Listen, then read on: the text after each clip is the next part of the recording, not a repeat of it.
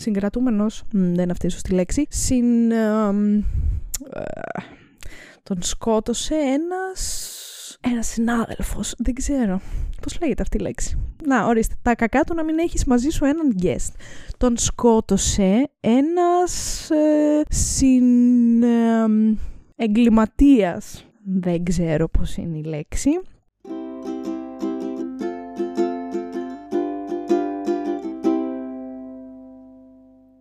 Καλησπέρα σας. Καλώς ήρθατε σε ένα ακόμα επεισόδιο του Spoiler The Podcast, που είμαι σήμερα μόνη μου. Έχω πάρα πολύ καιρό να κάνω επεισόδιο χωρίς καλεσμένο. Πρέπει να έχουν περάσει σίγουρα 20 επεισόδια από τότε. Και είμαι σήμερα μόνη μου γιατί θέλω να μιλήσω για μια σειρά την οποία είδα και με έχει σοκάρει τρελά, θα έλεγα. Και αυτή είναι το Dahmer, το οποίο βγήκε στο Netflix και έκανε έναν χαμό. Είναι το καινούριο Squid Game, από ό,τι διαβάζω σε άρθρα, γιατί το βλέπουν όλοι κυριολεκτικά. Δεν θα μιλήσω για την υπόθεση αυτήν καθεαυτή, δεν έχω να πω κάτι γι' αυτό. Θεωρώ ότι τα podcast που ασχολούνται με true crime στην Ελλάδα είναι πολύ περισσότερα από όσα θα έπρεπε να υπάρχουν. Οπότε, αν θέλετε να ακούσετε την υπόθεση, μπορείτε να πάτε σε όλα αυτά τα podcast, τα οποία ειλικρινά πιστεύω ότι κάνουν εξαιρετική δουλειά και σίγουρα από εκεί θα μάθετε πολύ περισσότερες πληροφορίες από ό,τι θα σας δώσω εγώ ή από ό,τι θα σας δώσει και η σειρά, φαντάζομαι, γιατί δεν ξέρω κατά πόσο η σειρά είναι 100% πιστή σε αυτά που συνέβησαν.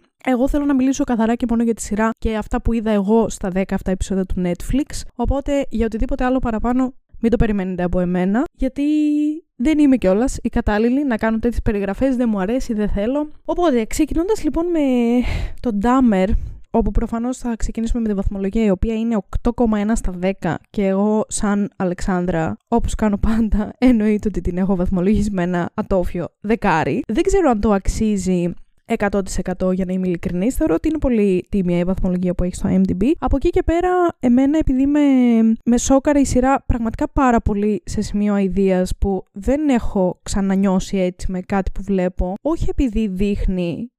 Κυριολεκτικά δεν δείχνει σχεδόν τίποτα από graphic περιεχόμενο. Δεν έχει δηλαδή ούτε πολύ αίμα, ούτε πολύ gore καταστάσεις. Δεν έχει. Έχω δει πολύ χειρότερα πράγματα όσον αφορά αυτό. Αλλά με σόκαρε τόσο πολύ σαν υπόθεση και θεωρώ ότι ο Evan Peters έπαιξε τόσο καταπληκτικά τον ρόλο αυτό, που ειλικρινά λυπάμαι για τον ίδιο τον άνθρωπο, για το τι εφιάλτης μπορεί να έχει, αν έχει, παίζοντας αυτό τον ρόλο, και ήταν τόσο καταπληκτικός που ειλικρινά θεωρώ ότι αξίζει 10 στα 10 αυτή η σειρά. Γενικά εγώ αγαπώ πάρα πολύ Ryan Murphy, έχω δει σχεδόν ό,τι έχει βγάλει ο Ryan Murphy και νομίζω ότι ο Ryan Murphy είναι πραγματικά εξαιρετικός. Ένας από τους πιο εξαιρετικούς σκηνοθέτες, σεναριογράφους, ό,τι κάνει είναι πραγματικά εκπληκτικό. Και επειδή ο Ryan Murphy ξέρουμε όλοι ότι έχει ξεκινήσει από τον Glee, ή αν δεν το ξέρετε σας το λέω εγώ τώρα, πραγματικά είστε ψεύτες αν λέτε ότι δεν σας αρέσει το Glee, γιατί το Glee μας έχει υποστηρίξει όλους στην εφηβεία μας, όλους, τη δικιά μου τη γενιά τουλάχιστον. Αλλά είστε ψεύτες αν λέτε ότι δεν περνούσατε καλά με τον Glee. Είναι προβληματικό το Glee όταν το βλέπεις 10 χρόνια μετά? Βέβαια είναι. Ήταν όμως η καλύτερη σου συντροφιά στα εφηβικά σου χρόνια? Φυσικά και είναι, και μην τρέπεις να το παραδεχτείς. Όλοι αυτό κάναμε. Οπότε ο Ryan Murphy ξεκίνησε από τον Glee, το οποίο θεωρώ ότι ήταν εξαιρετικό κάποτε. Τώρα δεν βλέπετε πολύ εύκολα, αλλά τέλος πάντων, φεύγουμε από εκεί, δεν είναι αυτό το θέμα μας. Από εκεί και πέρα έχει κάνει το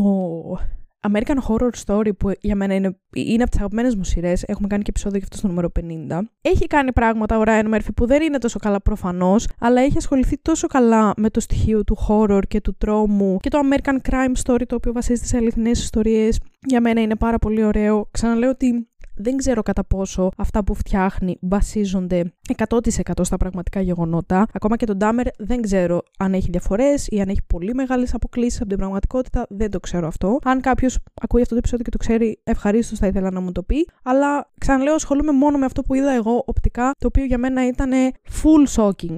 Δεν έχω δει κάτι παρόμοιο που να με αηδιάσει τόσο πολύ από όλες του τις εκφάνσεις. Τι εννοώ με αυτό? Έχεις λοιπόν τον Jeffrey Dahmer, ο οποίος είναι ένας τυπάς. Μας δείχνει την ζωή του από την αρχή μέχρι τα 30 κάτι ήταν όταν συνελήφθη τέλος πάντων, ο οποίος από μικρός ξεκινάει να έχει έτσι κάποιες περιεργές σκέψεις, έχουν ένα χόμπι με τον μπαμπά του όπου τα αρχεύουν ζώα, τα ανοίγουν, τα κάνουν, μπλα μπλα μπλα, okay, δεν χρειάζεται να μπούμε σε πολλές λεπτομέρειες, όπου ξεκινάει η ζωή ας πούμε του Τζέφρι Ντάμερ με αυτόν τον τρόπο. Γενικά φαίνεται στη σειρά να είναι αρκετά κοινωνικά απομονωμένος, στο σχολείο λίγο τον κορόιδευαν, δεν είχε πολλούς φίλους. Κάποια στιγμή κατάλαβε ότι είναι και ο ίδιος ομοφυλόφιλος, το οποίο φαντάζομαι ότι σε μια εποχή όπως ήταν εκείνη δεν ήταν και το πιο αποδεκτό πράγμα στον κόσμο. Θα μου πεις, εν έτη 2022 δεν είναι αποδεκτό αυτό, οπότε γιατί να ήταν πριν από 30-40 χρόνια, πόσα έχουν περάσει τέλος πάντων. Anyway, ήταν κοινωνικά αποκομμένος από παρέες κτλ. Δεν είχε ανθρώπους στη ζωή του. Οι γονείς του δεν ασχολόντουσαν ιδιαίτερα μαζί του. Ο μπαμπάς του δηλαδή, αν έχεις το Θεό σου, ο μπαμπάς του προσπαθούσε να ασχοληθεί με το γιο του, μαθαίνοντας του να τα αρχιεύει ζώα. Δηλαδή, δεν γίνεται αυτό το πράγμα να βγάζει λογική στο κεφάλι ενός ανθρώπου. Τέλος πάντων, φεύγουμε από αυτό. Κάποια στιγμή ο Τζέφρι κατάλαβε ότι έχει κάποιες περίεργες ορμές, ότι του αρέσει να φαντασιώνεται σκοτωμούς, του αρέσει να φαντασιώνεται νεκρά πτώματα. Τέλος πάντων, δεν θα ξαναμπώ λέω σε λεπτομέρειες. Όσοι έχετε δει τη σειρά, ξέρετε τι κάνει ο Τζέφρι και τι συμβαίνει κτλ. Θεωρώ εγώ από αυτό που είδα, το οποίο ειλικρινά δεν ξέρω αν ανταποκρίνεται στην πραγματικότητα, ότι ο ίδιος ο Τζέφρι Ντάμερ μπορεί να μην... Μάλλον να το πω πιο σωστά. Θεωρώ ότι μέσα του μπορούσε να καταλάβει 100% ότι αυτό που έκανε ήταν λάθος. Από εκεί και πέρα ήταν όλα παρορμήσεις. Σίγουρα τα έκανε όλα επειδή τα ήθελε. Αλλά έχοντας δει και άλλα ντοκιμαντέρ και τα λοιπά με serial killers, π.χ. κάτι που είδα πρόσφατα και τα συνέκρινα μεταξύ τους, ήταν τα tapes του John Gacy, του Killer Clown, ο οποίος...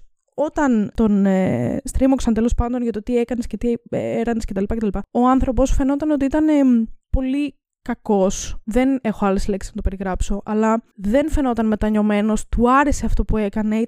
Είχε πολύ μοχθηρία μέσα του. Μέχρι που όταν τον σκότωσαν, γύρισε και τους είπε ότι εγώ έχω σκοτώσει 30 πόσα άτομα τέλος πάντων και εσείς θα καταφέρετε να με σκοτώσετε μόνο μία φορά. Ο Τζέφρι Ντάμερ δεν μου έβγαζε από αυτό που είδα και από τα tapes του Ντάμερ που είδα μετά, δεν μου έβγαζε αυτή τη μοχθηρία. Όχι ότι αυτό δικαιολογεί κάτι, εννοείται. Απλά δεν ξέρω. Νιώθω ότι πραγματικά είχε μετάνοια ή απλά ήταν full συνειδητοποιημένος. Δεν ξέρω. Εννοείται ότι αυτό δεν δικαιολογεί τίποτα, αλλά ο ίδιος σαν άνθρωπος. Και στα tapes που είδα, δεν μου έβγαλε πολύ μεγάλη μοχθηρία όπως μου έχουν βγάλει άλλοι serial killers. Το οποίο για μένα είναι 100% πιο τρομακτικό, γιατί καταλαβαίνω ότι αυτός ο άνθρωπος δεν δρούσε 100% πάνω στην παρόρμησή του. Δεν ξέρω αν αυτά που λέω βγάζουν νόημα, προσπαθώ, δεν τα έχω σημειωμένα κάπου, είναι ο αχταρμάς που βρίσκεται στο κεφάλι μου. Οπότε, εμένα με τρόμαζε full αυτό το πράγμα, το ότι... Ήταν ο Τζέφρι Ντάμερ εκεί. Βρέθηκε με 10, 20, 30, 40 άτομα πόσα ήταν, τα οποία φαινόταν να ηλικίεται από αυτά, να τα γουστάρει, να θέλει να κάνει παρέα μαζί τους, να θέλει να βρίσκεται μαζί τους. Παρ' όλα αυτά,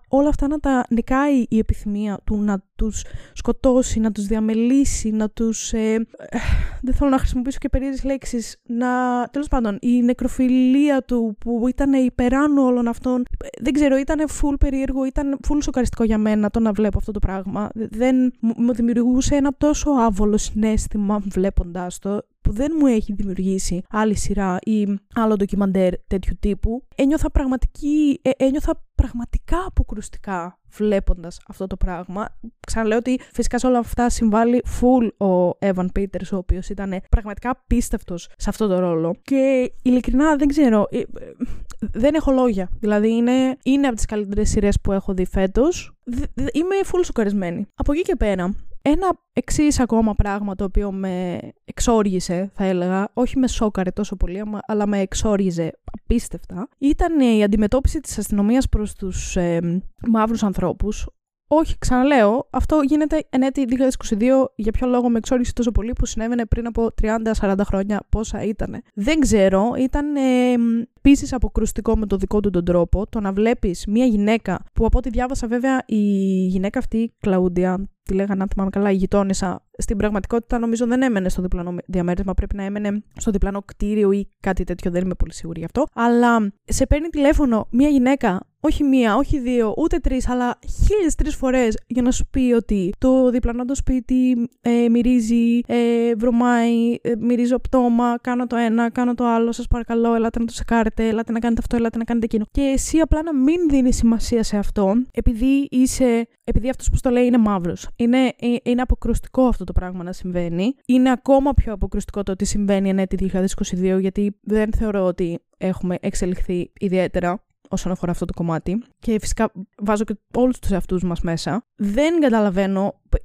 Ειλικρινά μου φαίνεται απίστευτο το ότι θα μπορούσαν να είχαν σωθεί τόσα πολλά άτομα αν ένας αστυνομικός είχε κάνει σωστά τη δουλειά του. Και όχι μόνο επειδή δεν άκουσαν την Κλαούντια όταν τους έπαιρνε τηλέφωνο και τους έλεγε ότι ελάτε σας παρακαλώ να το τσεκάρετε γιατί μυρίζει, γιατί βρωμάει, γιατί κάνει, γιατί ράνει. Γιατί υπήρχαν άπειρες φορές τις οποίες αν οι αστυνομικοί είχαν τσεκάρει, κάποια στιγμή τον σταμάτησαν με το αυτοκίνητο και αυτός είχε μέσα σε μια σακούλα πτώμα, ένα κεφάλι, δεν θυμάμαι τώρα τι ακριβώς. Αν είχαν απλά τσεκάρει, δηλαδή. Ειλικρινά, είναι ένα τρελό wake-up call το τι σου κάνει το white privilege. Γιατί αν απλά είχαν ανοίξει τη σακούλα, θα βρίσκανε διαμελισμένο πτώμα. Εννοείται ότι αν ήταν ένας άλλος άνθρωπος, ο οποίος δεν ήταν λευκός, φυσικά θα του είχαν κάνει απίστευτο σωματικό έλεγχο και θα άνοιγαν τη σακούλα. Εννοείται. Ή ότι είχαν πάει στο σπίτι του Ντάμερ, ο οποίος. Δεν θυμάμαι τώρα αν αυτό το περιστατικό είχε γίνει με το 14χρονο το αγόρι, που ήταν και το πιο νεαρό του θύμα, όπου τον είχαν βρει να περιφέρεται και τον ξαναεπέστρεψαν οι αστυνομικοί στον Τζέφρι Ντάμερ γιατί θεώρησαν ότι είναι μαζί. Και καλά, επειδή δεν ήθελαν να τους τσεκάρουν πάρα πολύ, επειδή ήταν και οι δύο αγόρια για να δείξουν ότι δεν είμαστε ρατσιστές με τους ομοφυλόφιλους, μπλα μπλα. Αλλά αν είχαν μπει στο σπίτι του Τζέφρι Ντάμερ, είχε άλλο πτώμα στο κρεβάτι του. Θα τρελαθώ, φίλε. Πόσα άτομα θα μπορούσαν να είχαν σωθεί αν κάνανε οι αστυνομικοί σωστά τη δουλειά τους. Πραγματικά δηλαδή το σκέφτομαι και. Είναι τόσο κρίμα να δεν μπορώ καν να διανοηθώ ούτε στο 1% το πώς είναι να είσαι στην οικογένεια ενός από αυτά τα θύματα και να πρέπει σε όλη τη ζωή να ζεις με αυτή την πάρα πολύ άσχημη πιθανότητα του τι θα γινόταν αν απλά ένας αστυνομικός είχε σκεφτεί να τσεκάρει το σπίτι του Ντάμερ, ο οποίος είχε ένα 14χρονο μέσα, φίλε. Δεν γίνεται. Το σπίτι του, τη σακούλα των σκουπιδιών ή απλά να ανταποκριθούν σε μία από τις κλήσεις της Κλαούντια και να πάνε και να τσεκάρουν το σπίτι το οποίο βρωμούσε θανατήλα. Δεν μπορώ να το διανοηθώ αυτό το πράγμα, πώς είναι δυνατόν να συνέβαινε.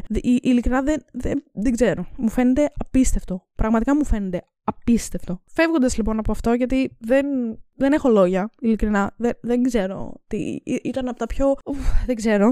Φεύγοντας από αυτό, ένα ακόμα πράγμα που διάβαζα πάρα πολύ για το Τζέφρι Ντάμερ και τα λοιπά, είναι ότι λέγανε όλοι και τι θα είχε γίνει αν ο πατέρας του δεν του έδειχνε την ταρίχευση όταν ήταν μικρός, αν τώρα αν θα είχε σωάστας φρένας τέλος πάντων και τα λοιπά και τα λοιπά, που δεν ξέρω ποια είναι η δική σας γνώμη πάνω στο θέμα. Θα ήθελα να μου πείτε ή να μου γράψετε κάτω στα σχόλια αν πιστεύετε πραγματικά ότι αν ο πατέρας του δεν του είχε δείξει ή δεν είχαν σαν χόμπι μαζί το να ταριχεύουν ζώα, ειλικρινά αν πιστεύετε ότι θα μεγάλωνε ο Ντάμερ και ότι δεν θα είχε τις ίδιες τάσεις δολοφονίας, νεκροφιλίας, whatever. Πραγματικά δεν μπορώ να το πιστέψω αυτό το πράγμα. Δηλαδή, θεωρώ ότι ναι μεν ξύπνησαν όλες αυτές οι τάσεις από αυτό το χόμπι, αλλά δεν μπορώ να πιστέψω ότι αυτός ο άνθρωπος θα ήταν ένας, ας πούμε, φυσιολογικός σε εισαγωγικά, γιατί δεν μου αρέσει η λέξη φυσιολογικός, σε εισαγωγικά φυσιολογικός άνθρωπος, ο οποίος θα ζούσε ανάμεσα στην κοινωνία και σε ανθρώπους. Και ότι αν ο πατέρας του δεν του είχε δείξει την ταρίχευση ζώων, ότι δεν θα είχε αυτές τις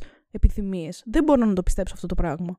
Ότι δηλαδή θα μεγάλωνε και δεν θα σκεφτόταν, δεν θα φαντασιωνόταν νεκρά πτώματα, δεν θα συνευρισκόταν με νεκρά πτώματα, ή ότι δεν θα έτρωγε τις καρδιές των ανθρώπων, ή ότι δεν θα έκανε, δεν ξέρω κι εγώ τι άλλος κατά έκανε. Δεν μπορώ να πιστέψω ότι όλα αυτά τα πράγματα απλά ξύπνησαν ξαφνικά επειδή ο πατέρας του έδειξε την ταρίχευση ζώων. Δηλαδή, δεν θεωρώ ότι αν αυτό δεν συνέβαινε, ο Τζέφρι μετά θα γινόταν ένας normal άνθρωπος που θα εγκληματιζόταν στην κοινωνία σαν να μην συμβαίνει τίποτα και θα είχε μια σχέση. Ειλικρινά δεν μπορώ να το πιστέψω αυτό το πράγμα. Δεν ξέρω, δεν μπορώ ούτε να φανταστώ πώς είναι να είσαι ο γονιός αυτού του παιδιού που. Okay, δεν κάνανε σωστά πράγματα οι γονείς του, το αντιλαμβάνομαι. Αν δηλαδή και αυτά που μας έδειχνε η σειρά ήταν ακριβή περιστατικά, ή αν ανταποκρίνονταν στην πραγματικότητα τέλος πάντων. Okay, καταλαβαίνω ότι όλοι οι γονείς κάνουν λάθη, ότι μπορεί το παιδί σου να κάνει οτιδήποτε και πάντα θα σκεφτείς ότι εγώ φταίω, εγώ ήμουν κακός γονιός κτλ. Συνήθως τα πράγματα περιστρέφονται λίγο γύρω από τους γονείς, ειδικά στο δικό τους το μυαλό. Παρ' όλα αυτά, δεν θεωρώ πάλι ότι είναι εύκολο να έχεις ένα παιδί το οποίο έχει κάνει όλα αυτά τα εγκλήματα. Φίλε, δεν ξέρω, είναι σοκαριστική αυτή η σειρά και μου κάνει εντύπωση το πώς πριν βγει η σειρά, εγώ δεν ήξερα καν ποιος είναι ο Τζέφρι Ντάμερ. Που μου αρέσουν full τα ντοκιμαντέρ και όλα αυτά, τα true crime, οτιδήποτε βγαίνει στο Netflix και στα λοιπά. Τα ψιλοβλέπω γιατί μου κινώνει το ενδιαφέρον, παιδί μου. Το όνομα του δεν το είχα ακούσει ποτέ μου. Δεν ήξερα ότι πρόκειται για έναν από τους χειρότερους και τους πιο αποκρουστικούς serial killers στην Αμερική. Μου έκανε full εντύπωση το ότι δεν ήξερα ποιος είναι. Κάτι επίσης που με σόκαρε βαθύτατα ήταν η δίκη που έδειξε στο τελευταίο επεισόδιο. Στο τελευταίο ή στο πρώτο τελευταίο δεν θυμάμαι. Γιατί μετά είδα αποσπάσματα από την πραγματική δίκη. Αν δεν κάνω λάθος, πρέπει να έδειξε αποσπάσματα και στα tapes του Jeffrey Dahmer που έχουν βγει στο Netflix. Όπου πέρα από το ότι ήταν πολύ. Έμοιαζε πάρα πολύ η δίκη με όσα έγιναν στην πραγματικότητα ή τουλάχιστον αυτά που μας έδειξε. Δεν μπορώ να φανταστώ τι ψυχικός σθένος μπορεί να έχει ένας άνθρωπος που σηκώθηκε εκεί για να μιλήσει στα μούτρα του Jeffrey Dahmer και να του πει τι έχει περάσει και τι όχι. Ήταν η μεγαλύτερη ανατριχύλα που μπορείς να νιώσεις βλέποντας ένα ντοκιμαντέρ. Τέλος πάντων, δεν ήταν ντοκιμαντέρ αυτή η σειρά, αλλά καταλάβατε, θέλω να πιστεύω τι εννοώ. Δεν ξέρω, πραγματικά ήταν 10 επεισόδια τα οποία ήταν μέσα στην ανατριχύλα, όπου φοβόσουν συνεχώς, όπου ήσουν συνεχώς σε ένταση, δηλαδή ένιωθα όλους τους μύσεις στο κορμί μου να είναι τσιτωμένη τόσο πολύ βλέποντάς το. Δηλαδή, ξέροντας ότι αυτό που θα συμβεί λογικά πηγαίνει προς τη δολοφονία, δηλαδή, αν δεν φτάσει στο τελευταίο επεισόδιο, δεν θα συλληφθεί λογικά. Τέλος πάντων, καταλαβαίνετε τι εννοώ, φαντάζομαι. Ενώ ήξερες ότι αυτό που βλέπεις προφανώς πηγαίνει προς δολοφονία ή προς τέτοια κατεύθυνση. Ήμουνα τόσο τσιτωμένη. Δεν ξέρω, παιδιά. Δεν ξέρω. Είναι από τις καλύτερες σειρές που έχω δει φέτος. Και ταυτόχρονα από τις χειρότερες σειρές που έχω δει φέτος, αλλά καταλαβαίνετε με ποια έννοια. Με έκανε να νιώσω πάρα πολλά πράγματα που δεν με έχει κάνει ποτέ άλλη σειρά να νιώσω. Και ειλικρινά, μπράβο στον Evan Peters, ο οποίος δεν ακούει αυτό το podcast και γιατί να το ακούσει άλλωστε, αλλά τον θεωρώ πραγματικά έναν από τους καλύτερους ηθοποιούς της γενιάς του αυτή τη στιγμή, έχοντας δει και άπειρα από τα υπόλοιπα πράγματα που έχει κάνει. Αυτά. Δεν έχω να πω κάτι άλλο για το Jeffrey Dahmer. Κάτι ακόμα. Να, ορίστε, μου ήρθε κάτι. Δεν ξέρω επίσης αν ανταποκρίνεται στην πραγματικότητα. Πείτε μου εσείς αν γνωρίζετε, όπου στο τελευταίο επεισόδιο η κόρη της Κλαούντιας καταστρέφει εκείνη την φωτογραφική μηχανή εκείνου του άκυρου τυπά έξω από την πολυκατοικία της, καταγίνεται. Έρχεται η αστυνομία και τη συλλαμβάνει, ρε μαλάκα. Τη συλλαμβάνει επειδή κατέστρεψε τη φωτογραφική μηχανή. Επειδή είναι μαύρη, ρε πούστη μου. Δηλαδή, αν δεν ήταν μαύρη, απλά δεν θα κάνανε τίποτα. Και οι άλλοι τους έπαιρνε τηλέφωνο επί χρόνια και τους έλεγε: ελάτε να τσεκάρετε, αυτό το κολοσπίτι βρωμάει. Δεν μπορώ να μείνω στο δικό μου το σπίτι γιατί βρωμάει το διπλανό το σπίτι. Και οι άλλοι λέγανε: εντάξει, Κλάιν. Δεν έρχομαι, ρε. Σιγά, τι μπορεί να κάνει ένα 30χρονο λευκό παιδάκι. Δεν μπορώ άλλο. Αλήθεια. Κάπως νιώθω άβολα πάλι, σκεφτόμενοι όλα αυτά που είδα. Δεν έχω να πω κάτι άλλο. Αυτά. Δεν ήθελα απλά να μοιραστώ τις σκέψεις μου για το Jeffrey Dahmer, γιατί πραγματικά με σόκαρε και μου δημιούργησε πολύ περίεργα συναισθήματα, πολύ ανάμεικτα συναισθήματα. Όχι ανάμεικτα, βασικά άσχημα. Ήταν άσχημα τα συναισθήματα που μου δημιούργησε, αλλά το λέω κάνοντας praise στη σειρά. Θεωρώ ότι είναι κάτι που. Όχι ότι θα έπρεπε ντε και καλά όλοι να δούνε. Μπορούν, θεωρώ, να το δούνε όλοι, γιατί δεν έχει τόσο graphic περιεχόμενο. Έχω δει δηλαδή πολύ χειρότερα πράγματα, όπως είπα και πριν. Αλλά είναι μια πολύ πολύ καλή σειρά. Ξαναλέω, άσχετα με το αν κάνει καλή απεικόνηση των πραγμάτων. Δεν ξέρω αν κάνει καλή απεικόνηση των πραγμάτων. Εγώ μιλάω μόνο για αυτό που είδα, χωρίς να γνωρίζω παραπάνω λεπτομέρειες, γιατί πραγματικά και πριν το δω δεν είχα ιδέα ποιος είναι ο Jeffrey Dahmer, τι έχει κάνει, δεν ξέρω. Εν τέλει, ο Jeffrey Dahmer πέθανε στη φυλακή, τον σκότωσε ένας. Τον σκότωσε λοιπόν ένας άλλος που ήταν μέσα στη φυλακή. Και έτσι λοιπόν τελειώνει η σειρά, αν θυμάμαι καλά. Λυπάμαι πάρα πολύ για όλα αυτά που συνέβησαν. Δεν έχω να πω κάτι άλλο για τον Jeffrey Dahmer. Νομίζω ότι το ανέλησα πάρα πολύ. Όπως είπα, ήθελα απλά να πω τις σκέψεις μου. Σας ευχαριστώ που ήσασταν μαζί μου εδώ σήμερα σε αυτό το επεισόδιο, το πολύ μικρούλι επεισόδιο του Spoiler The Podcast. Έρχονται σίγουρα πιο ανάλαφρα πράγματα. Δεν νομίζω ότι θα ασχοληθούμε με κάτι παρόμοιο στα κοντά. Τα υπόλοιπα τα ξέρετε. Like στο YouTube, subscribe, follow στο Spotify, να ψηφίσετε στο poll που θα βρείτε από εδώ κάτω, το οποίο τι θα λέει, αλλά δεν έχω κάποιον να μου απαντήσει αυτή τη φορά τι θα λέει, οπότε μόνη μου θα αποφασίσω τι θα λέει αυτό το poll. Και στο Spoiler κάτω παύλα The Podcast στο Instagram, αν θέλετε να μιλάμε από εκεί, να συμμετέχετε σε διάφορα poll που γίνονται για τα επόμενα επεισόδια που ανεβαίνουν. Αυτά είχα να πω εγώ. Spoiler out. Τα λέμε την άλλη Πέμπτη στις 3. Bye!